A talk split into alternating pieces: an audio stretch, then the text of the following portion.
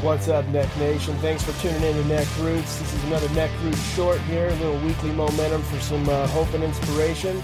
We can all use that in our lives, a little dose of this for the week. So I'm going to share a little story here, kind of like Kit and Kyler have done.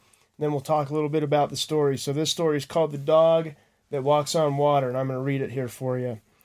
Once there was a boy who lived with his family on a farm. They had a beautiful dog who would go down to the pond after hours every day in the spring and summer with the boy to practice retrieving various items.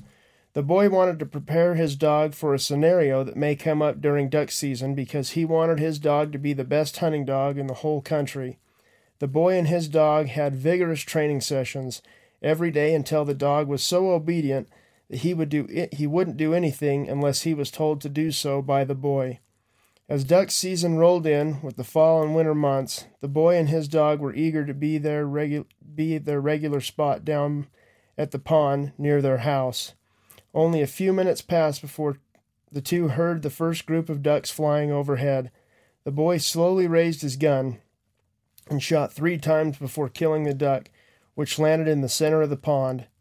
When the boy signaled the dog to retrieve the duck, the dog charged through the duck blind and bushes towards the pond. However, instead of swimming in the water, like he had practiced so many times, the dog walked on the water's surface, retrieved the duck, and returned it to the boy. The boy was astonished. His dog had amazing ability to walk on water. It was like magic. The boy knew no one would ever believe this amazing thing that he had just witnessed. He had to get someone else down there to see this incredible phenomenon.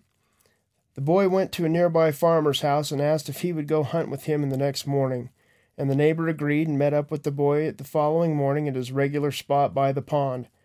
The pair patiently waited for a group of ducks to fly overhead, and soon enough they'd heard 'em coming.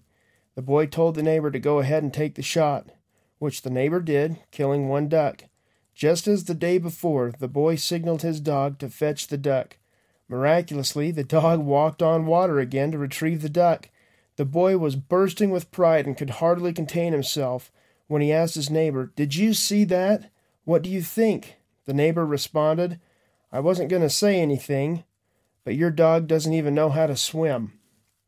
The boy sat in disbelief as his neighbor pointed out the potential flaw of the dog rather than recognizing the fact that what he had just done was a miracle.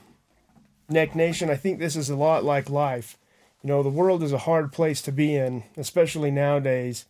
And uh, everybody's so quick to point out our flaws, and nobody's quick to recognize our accomplishments or recognize the good things about us. And I think that's even true about ourselves.